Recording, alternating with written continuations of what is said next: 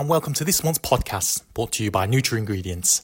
My name is Will Chu, and I'm the site's Science and Technology Editor. Now, today, my special guest is Dr. Lisa Ryan, Head of Department of Sport, Exercise and Nutrition at the Galway Mayo Institute of Technology in Ireland.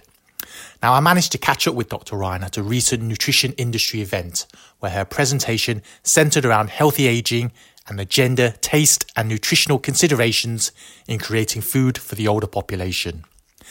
Now, I began by asking how males and females differ in the aging process and how that affected food choice. So, I suppose really one of the things that I would talk about a lot is that, uh, you know, we speak about personalised nutrition, but we haven't even got right how we actually feed men and women.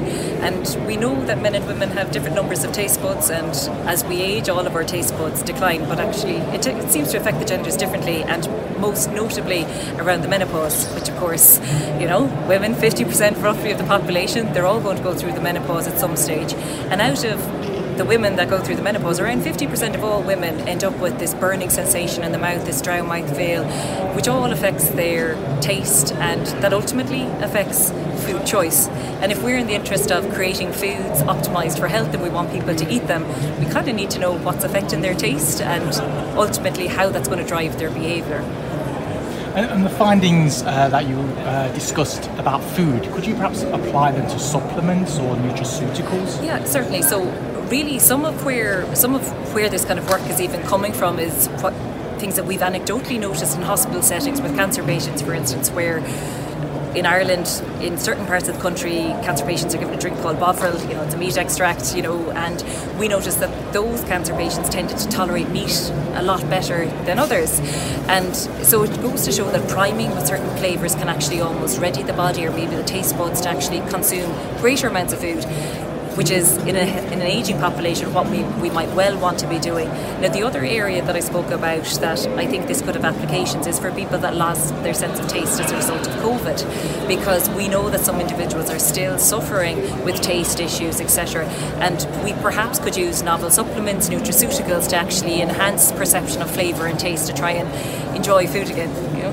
okay. um, during your findings, did, did you ever think about uh, things like, well, certainly for the elderly, a, a lack of jaw movement or perhaps a lack of teeth in, in considerations for food, supplements, nutraceuticals? Yeah. So I suppose that comes into everything about food structure.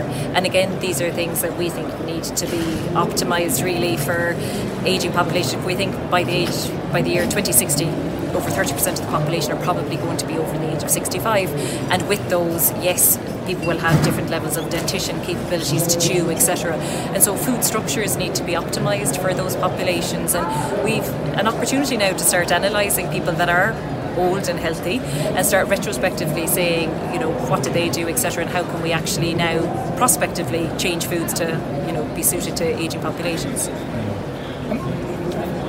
In, in, your personal opinion, do you think food for the elderly is perhaps overlooked by manufacturers or food makers? Totally. I, I, like I'll even jump in before you finish because I've said this for years. I, I, I actually think it is something we don't look at at all enough. So we do know from food consumption data that certainly some elderly individuals are buying baby food, you know, and that's because often it's packaged in a size that is actually suitable for them. Because if you live on your own, if you don't have good dentition, then you're going to go for something that is the right size and also of the right um, consistency for you to be able to consume it.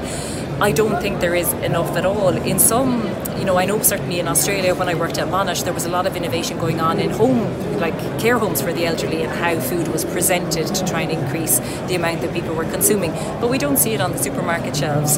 And if we're encouraging people to stay healthy for longer, we should also be looking at portion size, food availability for those individuals. And final question, uh, Lisa, is um, what kind of recommendations would you give to manufacturers um, in order for the elderly to wholly enjoy their food uh, and, and, nutrition? I suppose uh, to firstly kind of think that the needs of the elderly are not the same. You know, we have subgroups now within our ageing population, particularly if people are going to live to 110, 120. We can't say that everyone over the age of 65 is all, you know, that they're all going to have the same requirements. So I think we need to start looking at subgroups within that. Also think about, you know, what are their taste preferences, what kind of food structures it needs to be optimized for them, and then start targeting foods aimed at those individuals with appropriate marketing and advertising strategies. My thanks to Dr. Lisa Ryan for taking the time to discuss this often overlooked issue in which enjoyment of food appears to take a backseat to its functionality and purpose of nourishment, at least for the elderly population. Now, please remember to subscribe and rate us on your favourite podcast app. Also, consider sharing this with any friends or colleagues who may be interested. You can also subscribe on iTunes, Spotify, Stitcher, and Google Podcasts. Until next time, goodbye for now. Thank you.